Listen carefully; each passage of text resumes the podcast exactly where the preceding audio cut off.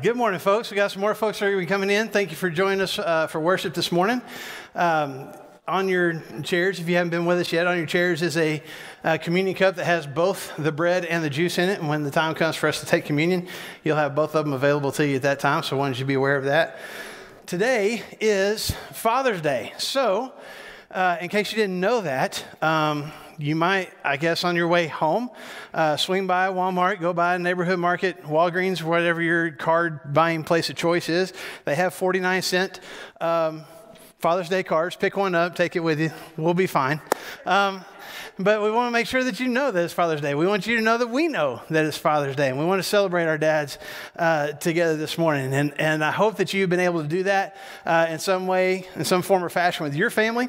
Uh, and if you haven't had that opportunity, please do that today. Make sure that your dads know how much you appreciate them, how thankful you are for them. And I recognize, uh, and we talk about this a lot of times with our Flagstone family, that Father's Day, for some of us, that can be kind of difficult. For some of us, we have the kind of dad that we, we love celebrating him because he did so many good things in our lives lives, continues to do so many good things in our lives. And we're just so thankful for that presence that it's not a problem to celebrate Father's Day. It's not a problem to tell our dads, thank you for being a part of our lives. Thank you for connecting with us in the way that you have. Some of us didn't have that kind of experience for whatever reason. Maybe it was a, maybe our dad was distant. Maybe he was abusive. Maybe it was a stepdad that we never really totally connected with. And so Father's Day is kind of one of those more uh, in kind of difficult days. We're not for sure exactly how to celebrate because we don't have that close of a, of, of a connection with, with that particular person.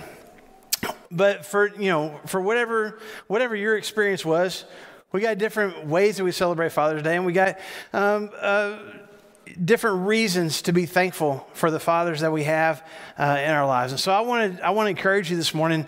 Uh, if you had a dad or can still have a dad uh, who is who is um, loving, who is a good provider, who stays connected with you, who may have some flaws, uh, but still does the best job that he can.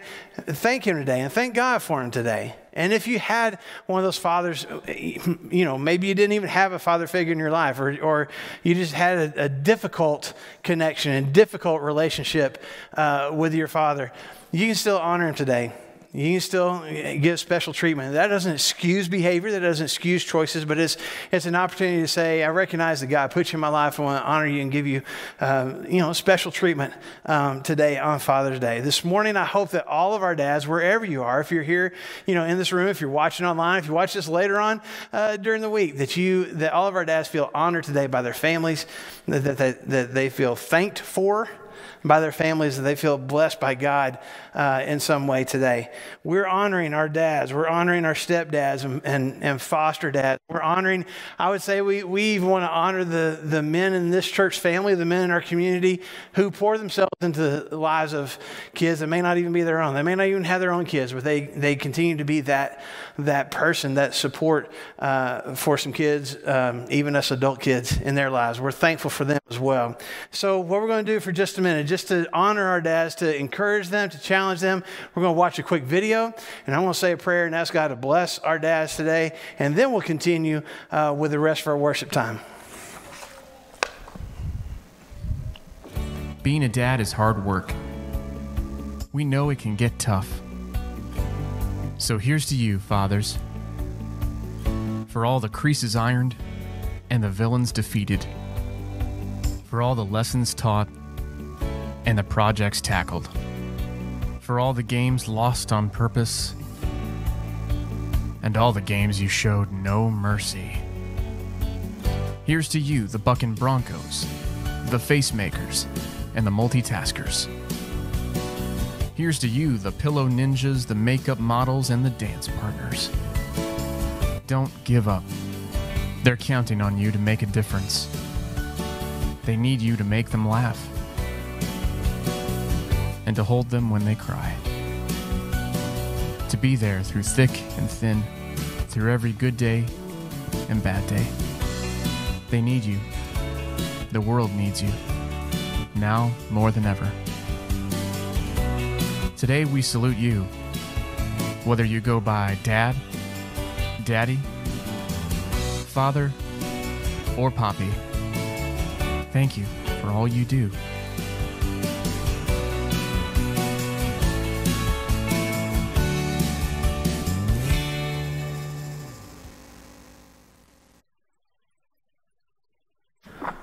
To all the dads in our lives, thank you. Keep doing what you're doing. Uh, you may never know how big of a blessing you are to your families, but God will.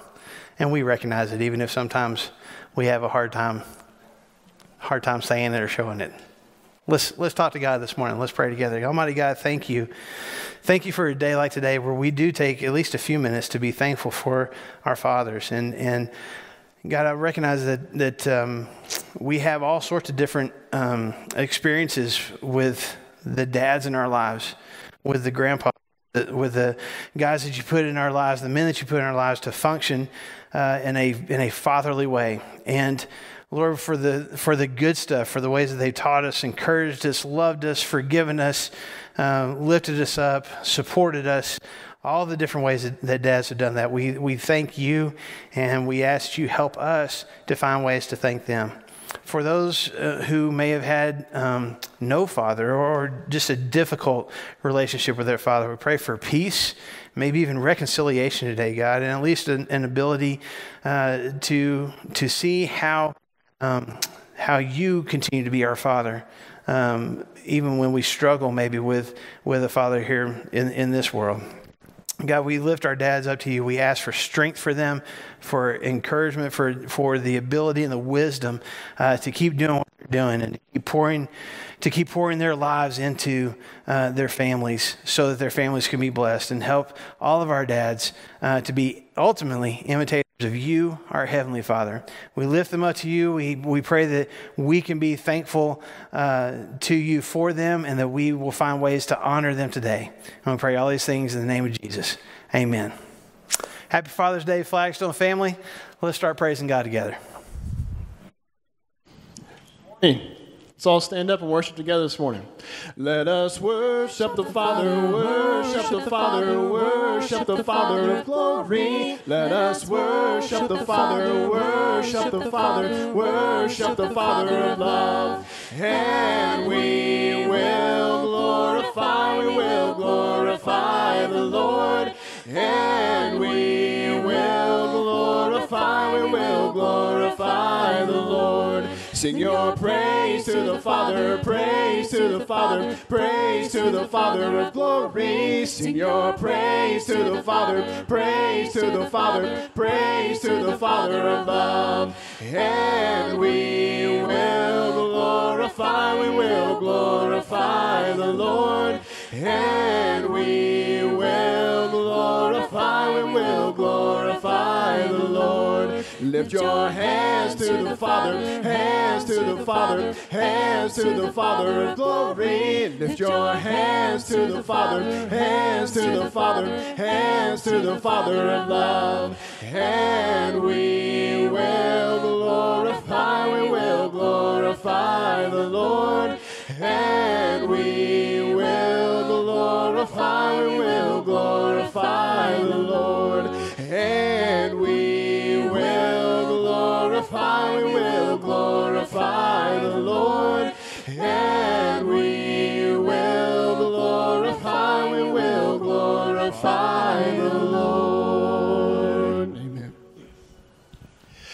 Bless the Lord, oh my soul, oh my soul. Worship his holy name. Sing like never before, oh my soul. I worship your holy name. The sun comes up, it's a new day dawning. It's time to sing your song again. Whatever may pass and whatever lies before me, let me be singing when the evening comes. Bless the Lord, oh my soul, oh my soul. Worship his holy name. Sing like never before. Oh, my soul, I'll worship your holy name. You're rich in love and You're slow to anger. Your name is great, and your heart For all your goodness, I will keep on singing. Ten thousand reasons for my heart to find. Bless the Lord, oh my soul, oh my soul. Worship His holy name. Sing like never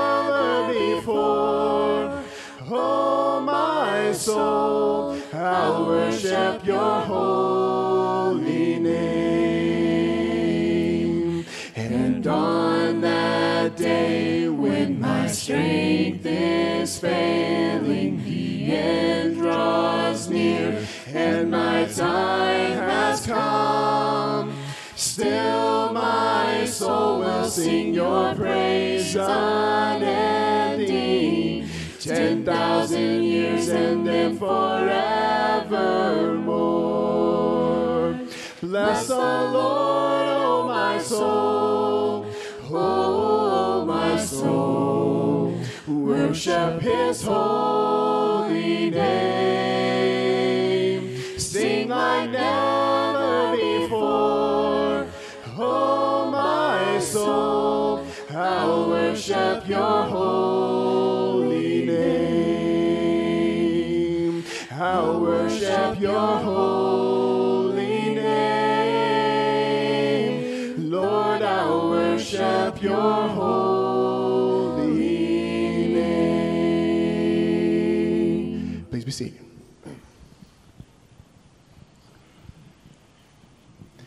I have a maker.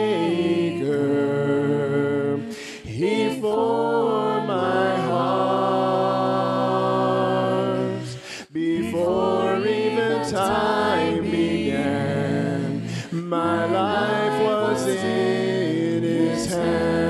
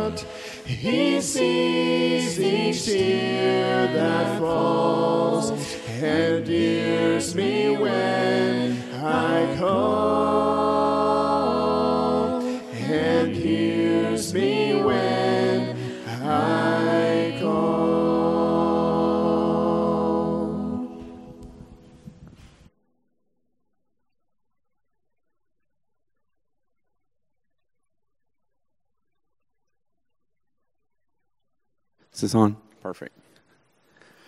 Best part about this, I just got to take my mask off. I don't know what someone was thinking about giving me the mic on Father's Day. So uh, Marshall was a little crazy, I guess, in that sense. Father's Day, interesting, interesting day. You know, when you you bring home a child, there's no instruction manual. They give you some diapers and make sure you have a car seat and you're off and running.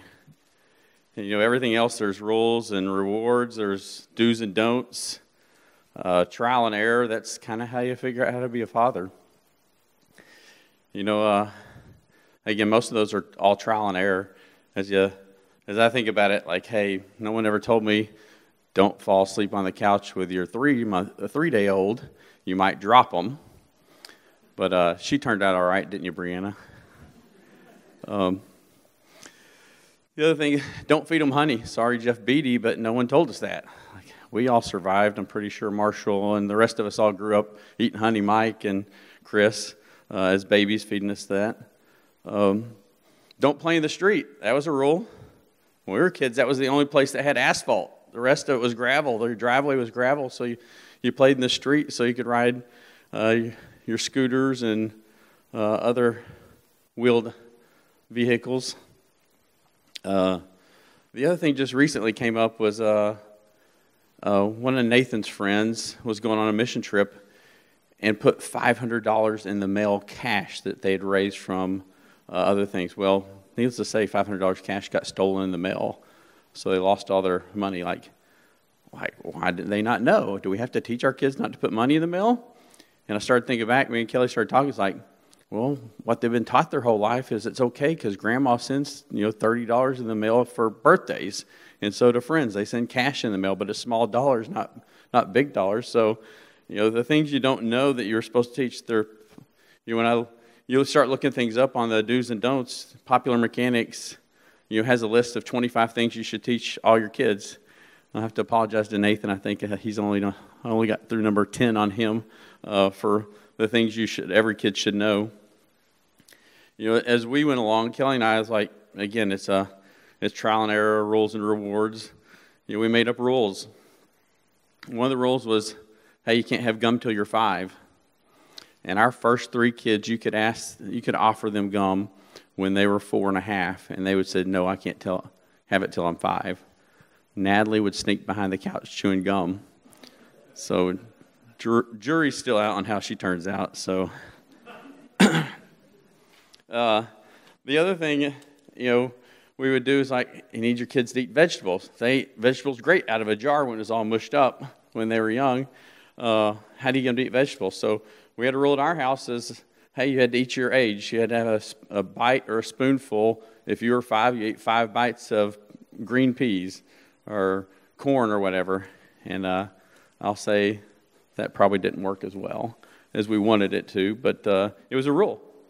And again, it's a rule to get the kids to like vegetables or some other thing, or that they could tolerate food they didn't like when they went to a friend's house so they didn't weren't rude and turned down the food. There's a lot of reasons that we make up rules. Uh, the other thing is how do you discipline your kids? You know, sometimes you just you get creative. So, a couple of our kids were not nice to each other and weren't showing kindness, and so we thought, well, the whole world needs to know that they love each other. So uh, two of them had to stand at the street for 45 minutes holding hands as all the cars drove by. And that was our, our punishment. Needless to say, they were much nicer to each other from there on out. And they, you know, without me reminding them, they still clearly remember that today. Uh, fighting in the car, that was another rule Kelly and I made up. You know, what do you do? The kids fight in the car, and then somebody cries, and then it's always somebody else's fault. And so I finally got tired of it and said, hey, anybody cries, both of you get spankings. I, don't want to have to figure it out. And it, it, took one time that both of them got a spanking, and the next, you know, next car trip, you could hear them negotiate in the back. Someone would start whimpering, start crying, like, "I'll give you my iPad. I'll let you.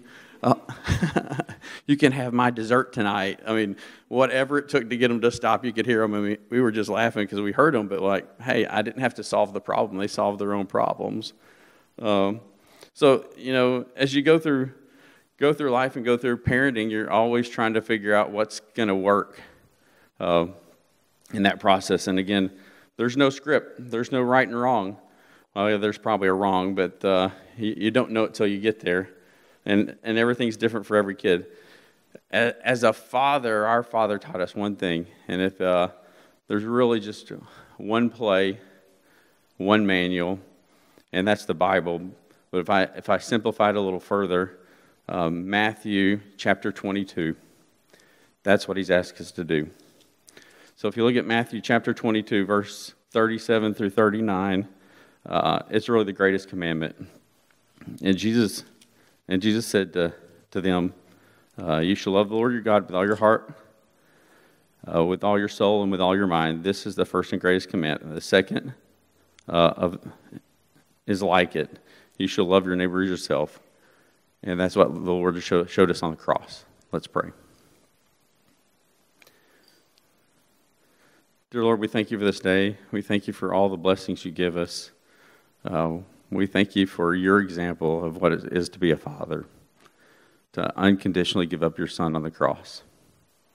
And that as we take this bread and cup this morning, that you that you continue to bless us and remind us that uh, that's that's the one thing we need to learn in this life is to love you and love others like you love us. In Jesus' name, Amen.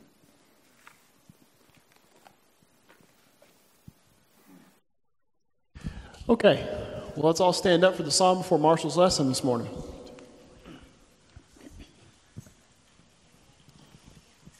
I've heard a thousand stories of what they think you're like, but I've heard the tender whisper of love in the dead of night, and you tell me that you're pleased and that I'm never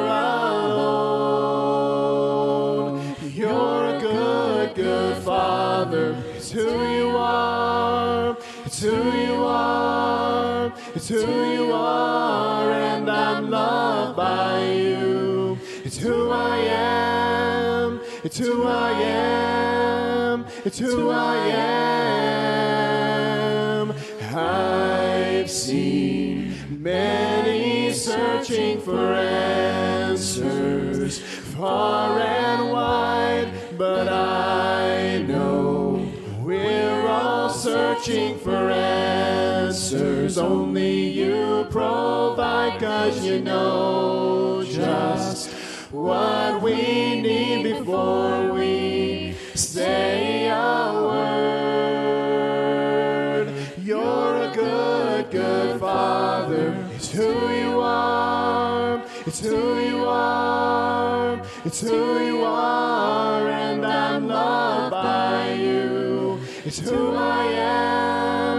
It's who I am. It's who I am.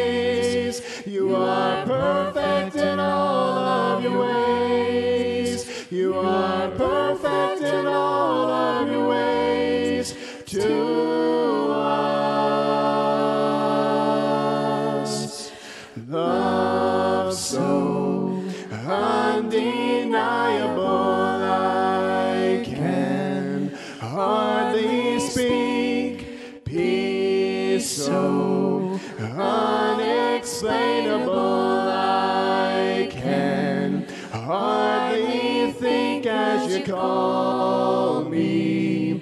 Deeper still as you call me. Deeper still as you call me. Deeper still into love, love, love. You're a good, good father. It's who you are. It's who you are. It's who you are, I am. It's who I am. It's who I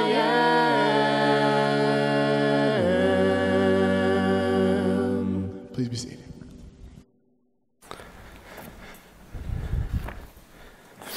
Once again, happy Father's Day to all the dads out there. Happy Father's Day to everybody that's watching online. Thank you for, uh, for those of you who uh, chose to be here to worship with us this morning. Thank you. For those of you joining us online, thank you. I want you to think about, uh, since it is Father's Day, I want to give you a second. I'm actually, I'm actually going to challenge those of you in this room, and maybe if you're watching online, maybe do this with the people next to you, uh, if, or I don't know, random strangers at a. Well, we can't even go to coffee houses. I don't know. Anyway, I want you to share with each other what you consider to be the character traits of a of a normal, of a typical dad okay? I want to tell you when to go, but just think about like if somebody said, okay, describe a, a typical dad, describe a normal dad, and go, what are just the adjectives that come to your mind, okay? Share that with each other. You might have to speak a little loudly through your mask, but share that with each other. There's no wrong answers. This is what you think a typical dad looks like. Share it with people around you. On your mark, set, go.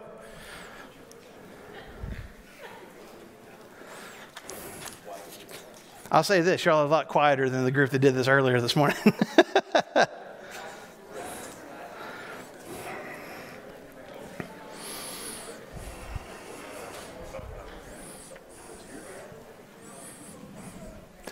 Okay, how many of you have a dad sitting there and it's kind of awkward telling him what you think is, is okay, a couple of you, thank you. All right, that's kind of weird, right? But typical, uh, normal, uh, acceptable, I don't know, um, maybe just what I've experienced as, as a normal, what, what, I, what I think is a normal dad. Maybe you thought of hardworking. Maybe you thought of uh, great sense of humor. Maybe you thought thinks he has a great sense of humor. Uh, maybe you thought, um, I don't know, financially responsible, um, stern, uh, disciplinarian, uh, loving, fun loving, uh, prankster. Um, maybe you thought, I don't know, harsh, abusive. Maybe you thought strong faith.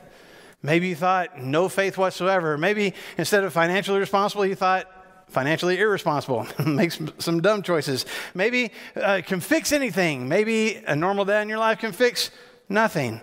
Whatever, whatever it is, if you think about it, your picture of what a normal dad looks like is based on your own experience um, what you experience in your life, you may just sit there and, and, and look at your dad, look at the father figure that you had, and say, well, that's what's normal. That's what I grew up with. That's what I've experienced. So that's normal, right?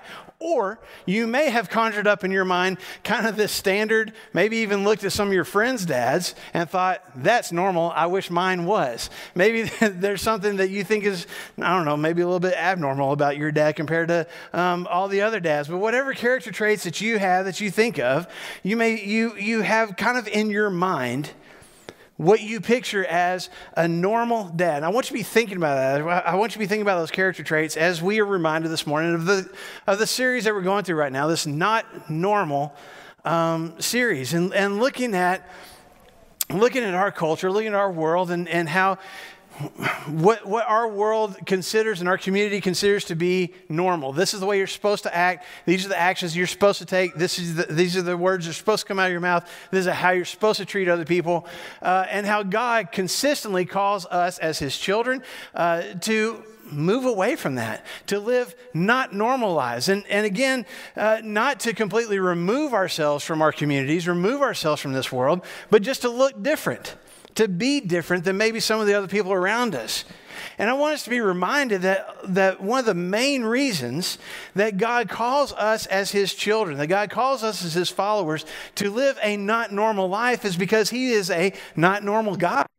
That there's something different about him, that, that he doesn't look like and doesn't act like all the different, um, I don't know, gods and deities and, and other religious experiences that you can find in our, in our world nowadays.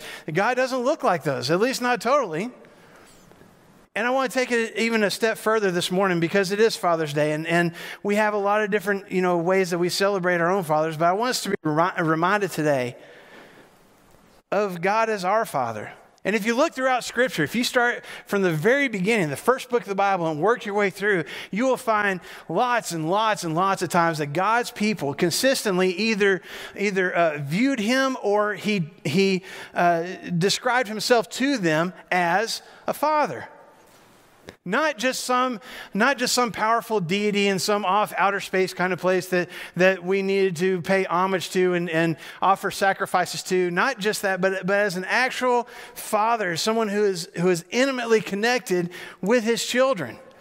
And that's how God described himself, and that's, that's how he wanted his people to see him and how he wanted them uh, to connect with him. Now, if we understand that we have God as a father, there to guide us and to protect us and to uh, connect with us, then I want us to recognize, especially this morning, that God as our father is not a normal father. We have, a, we have a God that is not a normal father. And if we've given our lives to God and we, uh, we are children of God, then we need to see Him as our father, but understand that He's not a typical father. He's not someone that the rest of our world away from God might look at and go, okay, well, that's normal. Not our God.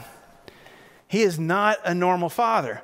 And what I wanted to do this morning is to remind us of that and to, and to kind of look through some of the reasons, some of the character traits that God has, some of the reasons why we can look at Him and say, He is not um, a normal father. And I, I even recognize, as, as we're going to talk about this this morning, that some of us, maybe in this room, maybe watching online, are going, you know, thinking to ourselves, I already know this. I may not be saying anything this morning, sharing anything with you that is altogether earth shattering or something that you never knew before. But there's some people in this room that this may be brand new. Depending on what your concept of God is and what your concept of Him as our Father is, this may be new information for you. I guarantee you, there's somebody in your life that you know that doesn't know what an amazing, not normal Father we have. You've got coworkers, you've got neighbors, you may have even family members that don't know God as this amazing Father. And so, so even if some of the things that we share together this morning aren't brand new to you, they might be to somebody else. And I invite you to share those things with them in the coming week. But let's talk about it for a minute. Let's look at, let's look at this not normal father that we have. We have a father who defines, first of all, defines boundaries. He defines boundaries. Now, Devin was up here a minute ago sharing some, uh, in sharing his communion thoughts and talking about fathers. We, we have rules Fathers set rules for their families, and some of those are, are might even be typical for almost all fathers, and some of those are unique depending on the father himself or depending on a particular family situation. But there's there's boundaries, there's rules, and yet at the same time, we live in a culture nowadays, especially our American culture, we don't like boundaries. We don't like lots of rules. We don't like people telling us what to do. We don't like people telling us how we should think or how we should treat other people or how we should act. I've got my rights. And don't you tell me what I'm supposed to do. You can go do your thing and I'll do my thing and we'll be fine. But I, I know there's laws that kind of govern our society, but I've also got my morals and my values and I'm going to stick with those. And, and I don't need somebody telling me what to do. That causes a lot of problems. A lot of problems in our culture nowadays are because we're ignoring clearly defined boundaries that God gives us. And the thing about these boundaries that, that God gives his children, that God gives us, that they are clearly defined. It's not complicated. They're clear for us, and they're also boundaries meant to protect us. There's never a time that God says, I want to give you these rules, I want to give you these laws, and you're going to abide by them because, well, I'm just God and I'm awesome, and you're just going to have to do what I say. You're going to have to just suck it up and have a miserable life, and I don't care because I am God. That's never how God acts. That's never how He talks with His people, with His children. God gives us boundaries. God gives us, I guess, rules. God gives us a, a, a boundaries to stay within for our benefit. God recognizes here's the life that I want for my children, and it's a blessed life. It's an amazing life. And if you will stay in these boundaries, you will have an amazing life. And you will not only be blessed, but you will be enabled to bless other people. I want this for you. I love you that much. The fact that, that we have a God who does define boundaries for us demonstrates his love and his grace and his compassion for us. You want to know a father who doesn't care about his kids, who doesn't love his kids? Look for the father that has no boundaries, who communicates to his kids, I don't care. Do whatever you want because you're a nuisance in my life anyway. And even if he doesn't articulate it that way, that's what his kids pick up. That's not the kind of father that we have in our God. Our God says, I love you so much. You mean so much to me that I want you to have the, the, the most blessed life that you possibly can. Here's what that looks like.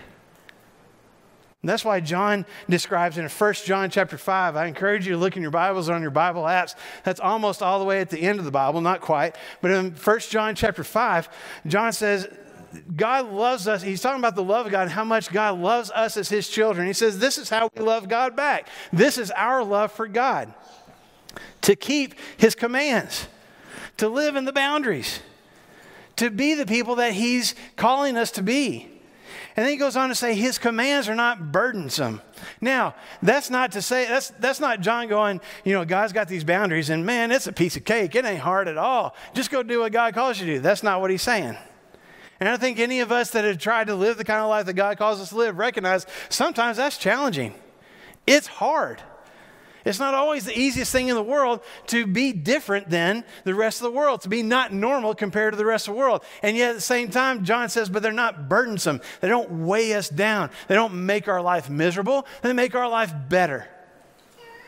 They don't burden us. They're not a problem for us. They're blessings to us.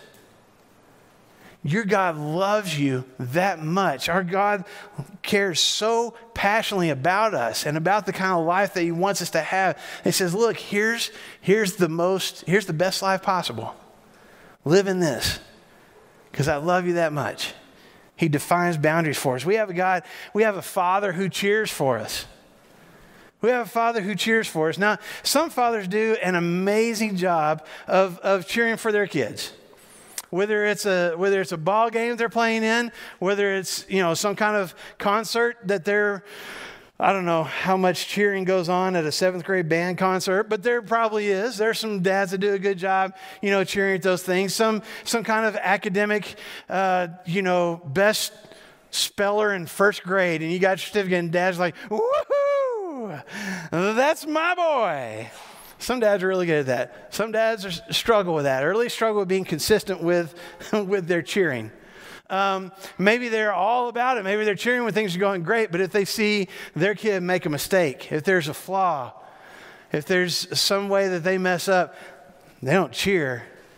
They target those things. They shine the spotlight on them. They make their kids feel like that was the most colossal mistake they could ever make. That's not the kind of father that we have. Our Heavenly Father cheers for us no matter what. No matter the flaws, no matter the mistakes, no matter the, the things that we wish we uh, hadn't done, no matter the things we even try to hide and pretend we didn't really do, uh, no matter what, our God cheers us on. When we have amazing victories, our God says, That's my child, that's awesome. When we, when we have colossal failures, our God says, That's my child, and I love him anyway. I love her with a passion, that's my child. Now, that doesn't excuse us. That doesn't mean there's consequences to some of our choices. If we have flaws, if we make mistakes, there's going to be things we have to deal with. But there's never a time that our Heavenly Father looks at us and goes, mm no, no, not my kid. I mean, look again. You were in 1 John chapter 5. Go back uh, to 1 John chapter 3 and look how John describes this Father that we have. He says, How great is the love the Father has lavished on us, that we should be called children of God. He says this, this love that God has for us, I mean, he the word lavishes, he pours it out over us. He dumps uh, just the, the all the emotion that he can all over us as his children that we're, that we're called as children, the, the children of God. And John goes on to emphasize, says, that's what we are. That's not just something that we say, that's real. You are a child of God. And there may be those moments where us as dad, I won't even, I won't even, um, I won't even pick on my own kids. I recognize there are times in my life growing up when somebody probably looked at me, pointed at me, and looked at my dad, said, Is that your kid? Where my dad was like, oh, yeah. Unfortunately, yes.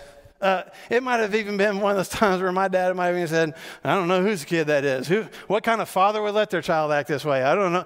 You know, that, that, that might have happened maybe more than once in my lifetime. At least I gave him good reason to, I'll put it that way. There's never a time that my father, my heavenly father, looks at me that way, looks at you that way anytime we make mistakes, anytime things could be better than what they are, anytime that we that we sin and we say, Father, I'm sorry, anytime that He looks at us with the flaws that, of choices that we've made, or maybe even things that were beyond our control, our God looks at us and says, That's my child, and I'm so proud. That's my child. And I love him so much. I love her so much. Our God consistently, constantly cheers for us. We have a father who, who fixes things. Some dads can fix anything. They have all the tools that they're supposed to have. They have all the, all the knowledge that they're supposed to have. They don't even need the YouTube videos to show them how to do stuff. They know how to do it. They can fix anything. Some dads can duct tape anything and make it look fixed. And it may not actually be fixed, but we'll pretend that it is because it looks like it is. Some dads can't fix anything. There's some dads who will look at something that needs to be fixed and go, mm, nope, it's broke, and just throw it away. And I would venture a guess that all those dads are represented in this room right now. I tend to lean towards the last one a little bit. I'll watch the YouTube videos, but if it's beyond my expertise of that four minute video, it's gone. or I'm going to call somebody else who knows how to fix it. We have a God who knows, who, who knows how to fix things, who is able to fix things. And not only is he able to fix things in our lives, he wants to. It's not a nuisance for him. He desperately wants to make things better. There's a time in, when Jesus was talking in the book of Matthew, and he actually quotes a scripture from Isaiah. And Isaiah was a prophet that lived hundreds of years before Jesus. But Jesus is, is referring to the scripture from Isaiah that I want to show you in Isaiah uh, chapter 42, where Isaiah is describing God and describing how God feels about us as his children. He says, A bruised reed he will not break, and a smoldering wick he will not snuff out. And the visual picture there is, is I mean, picture yourself walking through, uh, I guess, a field of high grass, and there's this one stalk of grass that has been knocked over in some form or fashion. Somebody kicked it, a, a, a animal ran over it, the wind blew really hard, and it's kind of snapped in half, and it's just kind of dangling in the wind. It's just ready to, to blow away. And most of us would see that piece of grass sitting there in the middle of the field, and we would walk out and go, uh, done. And, or stomp on it or pick it up and throw, I don't know what we would do. It set fire to it? I don't know. But we, we, we're done with that piece of grass. Our God looks at this insignificant piece of grass and says, I can fix that. I can make it stronger. I can mend it. I can make it grow into something. You picture a candle where the, where the, the wick is going now, where it's just barely glowing, where there's more smoke coming out of it than there is flame. We have a father who doesn't walk up to us when we feel like that and, and, and walks up to that candle and says, It's done. We have a father that says, let me, let, me, let me stoke this. Let me build this back up into a flame again. You understand the point? Isaiah looks at God our Father. It says, in those moments in our lives when we feel completely defeated, when we're exhausted spiritually, when we're exhausted physically, when we don't have the answers, when we've been beaten down by life or by, by somebody in our lives, it's just exhausting and, and we don't know what to do next and we're falling apart, we're barely hanging on. In those moments, we have a Father that says, I can fix that. I can make that better. I can make that stronger. Give me the chance. I'll mend that. I'll make that marriage better. I'll, I'll heal that friendship. I'll fix that connection between that parent and that child. I'll, I'll make it better. Let me fix it. I know how to, and I want to. Let me do it. We have a father who fixes things. We also have a father who runs. Not long distance running, not exercise, not running from something in fear we have a Father that runs to us. A familiar story to many of us that Jesus told is found in Luke chapter 15. We've talked before about in, the, in your New Testament, the first four books Matthew, Mark, Luke, and John talk about the life of Jesus, his teachings, his miracles, the things he experienced. And in Luke, in the book of Luke, in chapter 15, he's telling a story about a young man who uh, had everything His, his father provided everything for him, and he just decided he didn't want to live by his father's boundaries anymore. He didn't want to live that life anymore. And so he took all the money that he could and he left. He just took off. He said, I'm done with you. I'm done with this family. I'm done with your rules. I'm out. I'm going to do my own thing. And, and Jesus describes in the story as going off a long distance. We don't even know how many miles away to a completely different, to a completely different part of the world. And while he's living there, he squanders all this money that he has. He has no money left. All his friends that he had, they all leave him. He's all by himself and he's destitute. And he finds himself, he looks around, he finds himself sitting in the slop and the filth of a pig pen, saying to himself, These pigs have a whole lot better life than I do. Maybe I should go home. But he thinks to himself, there's no way, the way that I left, the attitude that I had, the things that I said, there's no way that my dad would have me back. There's no way that I could go back and things could be what they once were. And so as he's walking down the road, as he's going all these miles back down the road to get back home again, he's rehearsing the speech and he's going over it, I'm sure, in his mind. And he's saying, okay, um, man, dad, I really messed up. I shouldn't have left. I shouldn't have treated you the way I did. I understand you're mad. You have every right to be. I don't deserve uh, to, to have have you forgive me. I just need a place to stay. I need a roof over my head. I need some food. Just make me one of your hired workers. Make me a servant in your house. Make me a slave, whatever it is. I just, there's, there's a better life as your slave, and I know I can't be your son. And as he's, as he's going over it, I'm sure he's kind of changing the words and he's kind of thinking about how his dad's going to react and he, and he may be tweaking things as he's walking down the road and he's rehearsing the speech as he's getting closer and closer to the house. Jesus says his father sees him. He looks down the road and, and, and, he sees him. And that's one of the amazing things that we kind of gloss over in this story. If you want to look in Luke chapter 15 verse 20, it says, He got up and he went to his father, and while he was still a long way off, his father saw him and was filled with compassion for him. And he did what? Say it out loud. He did what? He ran to his son, threw his arms around him, and kissed him. Two things about this. First off, what was the father doing every single day? He was watching, he was looking for his son. That's right. Every single day, he's walking out, maybe standing on the front porch, looking down the road, just watching for, for that silhouette, for some glimmer of hope that his son is going to come home day after day after day. Is he, is he coming today? No, not today. Comes out the next day, maybe staying in the rain, just hoping that he'll come home. One day, he sees this figure far off in the distance. And as that person gets closer and closer, he recognizes, that's my boy. And notice, he didn't stand on the porch and wait for the son to get all the way there. He didn't wait for him to come all the way to the house and then stand there and go, well, well, look who came back. He didn't gloat over and say, Boy, you had all the answers, didn't you? Guess you didn't. He didn't tell him you're going to have to go through a whole bunch of actions and jump through a whole bunch of hoops before I let you back on this property again. What does it say he did? He ran. He went to meet him where he was.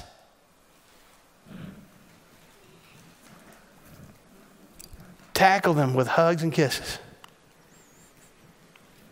My boy is back home. If you never realized it before, if you've forgotten it, please hear. You have a father who runs.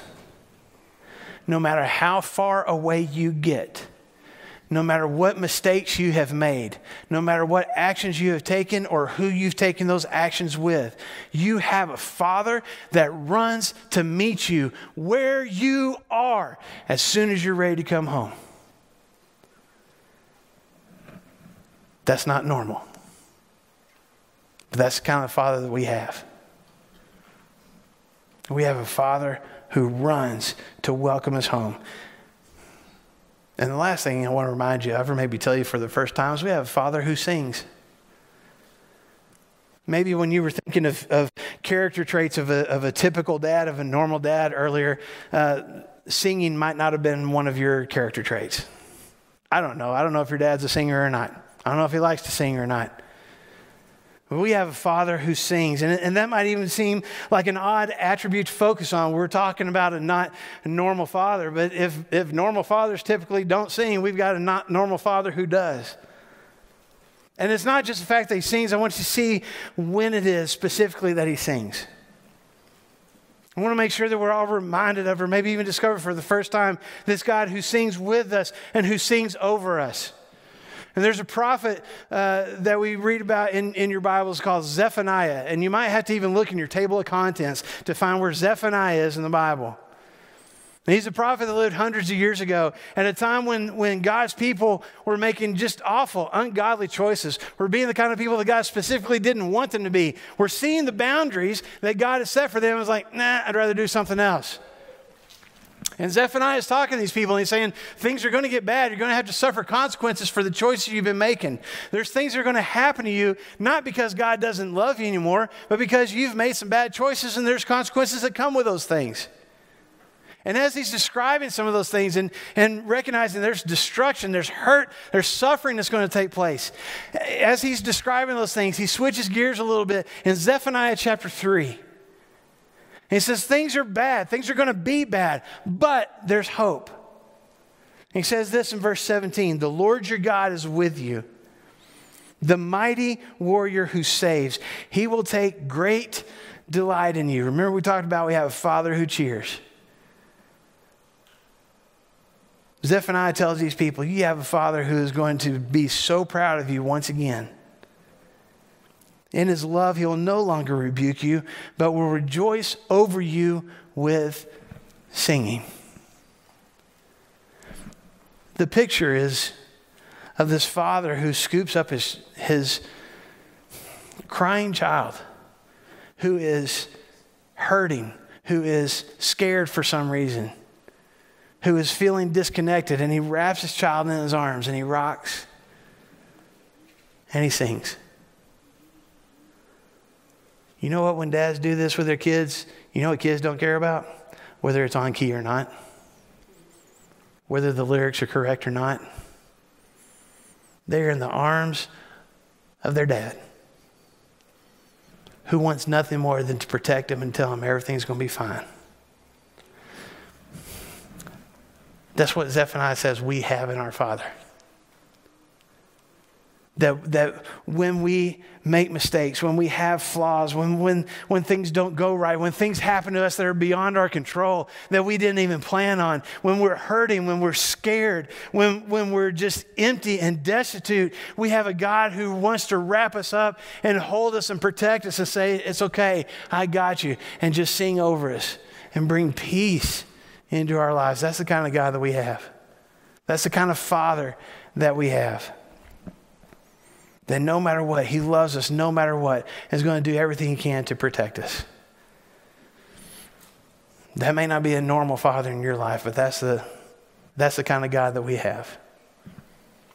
And I wanted to remind you of these things today. That we have a God who, who is not normal. And I hope that you have a connection with him. I hope that you have a relationship with him. I hope that you're his child. And, and as we wrap up this morning, you know, it's, it's difficult. I'll, be, I'll confess to you, it's difficult for me with, the, with all the boundaries and, and the parameters that we have in place to try to protect people's health and safety. Because one of the things I love about this church family is when we, when, when anybody, whether it's part of our family or even a total stranger that comes and spends time with our church family, has some issues in their lives and say, I want this to be better. I want to be healed of this. I, I want this thing to be different in my life. I want to become a child of God. I want to even know what that's like. That we invite them to come forward and we and, and share that with us, share their hearts with us, and we surround them with, with love and with hope and with healing. And I hate that we can't do that physically. But I want to challenge you this morning if you're sitting in this room or if you're watching online, if you don't know God as the kind of father that I've just described this morning, you desperately need to.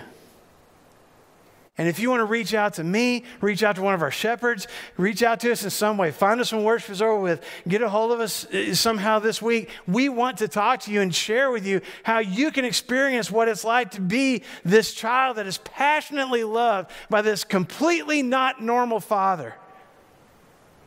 We want that for you. He wants that for you. Whatever we can do to make that happen, we want to do that.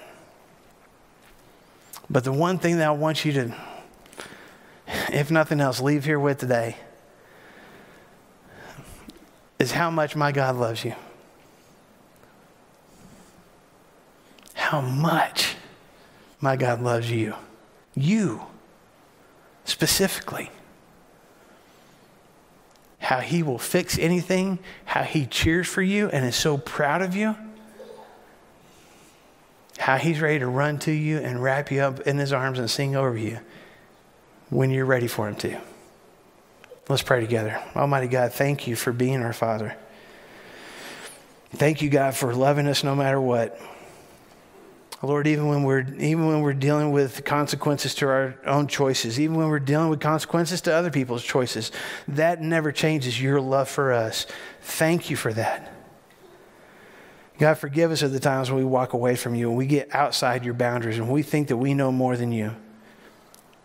Help us to, to start walking back. Help us to come back home. And, and God, when we do, run to meet us.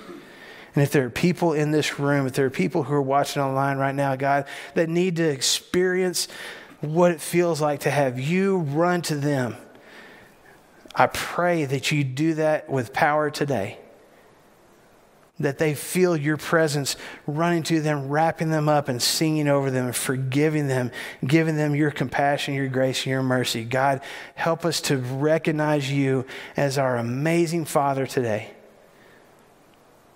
We thank you for loving us as your children. We pray all these things in the name of Jesus. Amen. The Lord our God is with you. He is mighty to save. The Lord will take great delight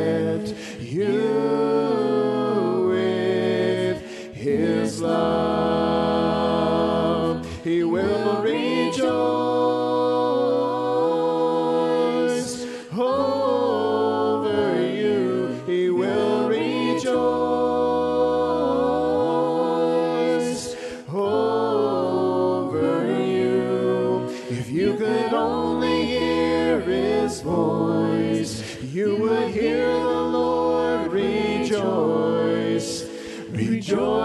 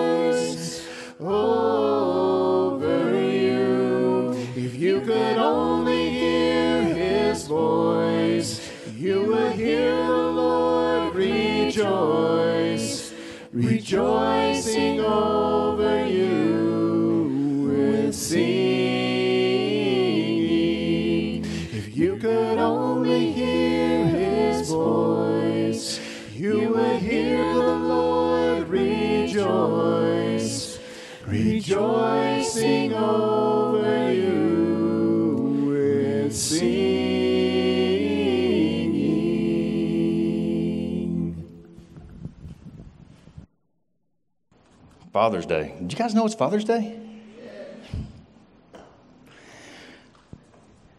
Thanks for being here this morning. We had about 50 in our first service. I didn't count today on this second one. Did you, by chance, Mike? Uh, I would guess somewhere around 30 or 35. Next Sunday, we're going to go to a single service. We've got, man, that's, how do you get used to that, Marshall? I stood down in front when I did this last time and, and was told that no, you can't do that anymore because they can't see me. Uh, the light doesn't hit right. So, um, we're going to go to a single service next Sunday morning. Uh, you'll be seeing the, uh, the sign up for it, and we'll see how that goes. See if we can fill this up a little more. We've got plenty of room for a lot of people here and still be able to maintain our, our distancing. So, uh, we're going to give that a shot and see how things go. Marshall, thank you for the lesson this morning.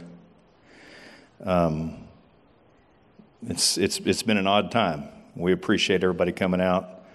Uh, as long as we continue to maintain our distancing and wearing our masks like we should, we'll continue to have these. You know, the last thing we want to do is be the reason that somebody gets sick. So we've um, we're stepping out and trusting God that that we're doing the right thing here. Um, so thank y'all for, for being a part of this. I found out something this week, and I know Marshall's going to whoop me again because I said something about it on the first service, but would you mind coming up here for a minute? Last Friday was Marshall's 25th anniversary of being a full time minister.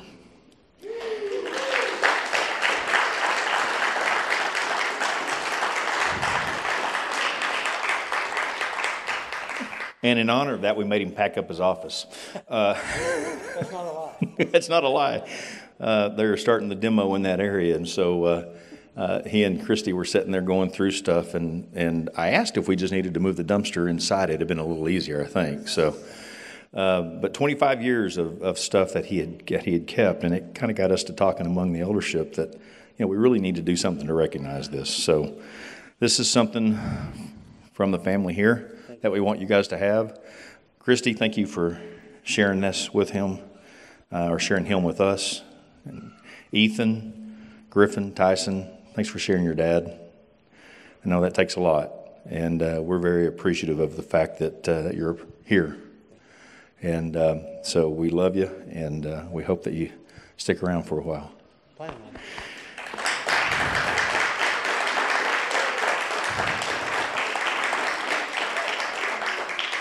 Marshall and Christy are leaving this afternoon to get away for a week and kind of enjoy themselves, so he will not be here next Sunday.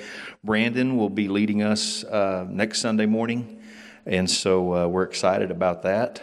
And uh, uh we pray that uh, you guys have a safe trip there and back. If you want to make a contribution, we have uh, a, a, basket sitting here next to these doors as you exit. If you need to go out through the foyer, there are baskets out there as well. So um, let's, let's pray. Our Heavenly Father, we thank you so much for loving us. Thank you for being our Father, for setting the, the boundaries that we need, and for cheering for us and for running to us. We ask that you um, continue to love us. Thank you for your Son in the ultimate sacrifice. We ask that you help us as a family to reach out to those around us who need to know you. We pray that you help us to look for those opportunities. Ask that you just walk with us this week. Uh, we ask that you keep us all safe and healthy, uh, and that you uh, uh be with those who are sick. Help them to recover and to, uh, to be better. Lord, we thank you so much for your love. In His name we pray. Amen. All right. Well, happy Father's Day again from everybody. I hope everybody has a good week. I know my family's at home right now, um, watching on TV. So, hello, Silas. I hope you're being a good boy and listening to your mama. Um, yeah, hit or miss. Um, thank y'all for being here today. Really appreciate everybody. Let's stand up. Let's have one more song, and then we'll be on our way. Over all the earth you reign on high, every mountain stream, every sunset sky. But my one request, Lord, my only aim is that you reign in me again. Lord, reign in me, reign in your power over all my dreams. In my darkest hour, you are the Lord of all I am. So won't you reign in me again? Over every thought, over every word. May my life reflect the beauty of my Lord, cause you mean more to me than any earthly thing. So won't you reign in me again? Lord, reign in me, reign in your power over all my dreams. In my darkest hour, you are the Lord of all I am. So won't you reign in me again? Lord, reign in me, reign in your power over all my dreams. In my darkest hour, you are the Lord of all I am. So won't you reign in me again? So won't you reign in me again? So won't you reign in me again? Have a good week.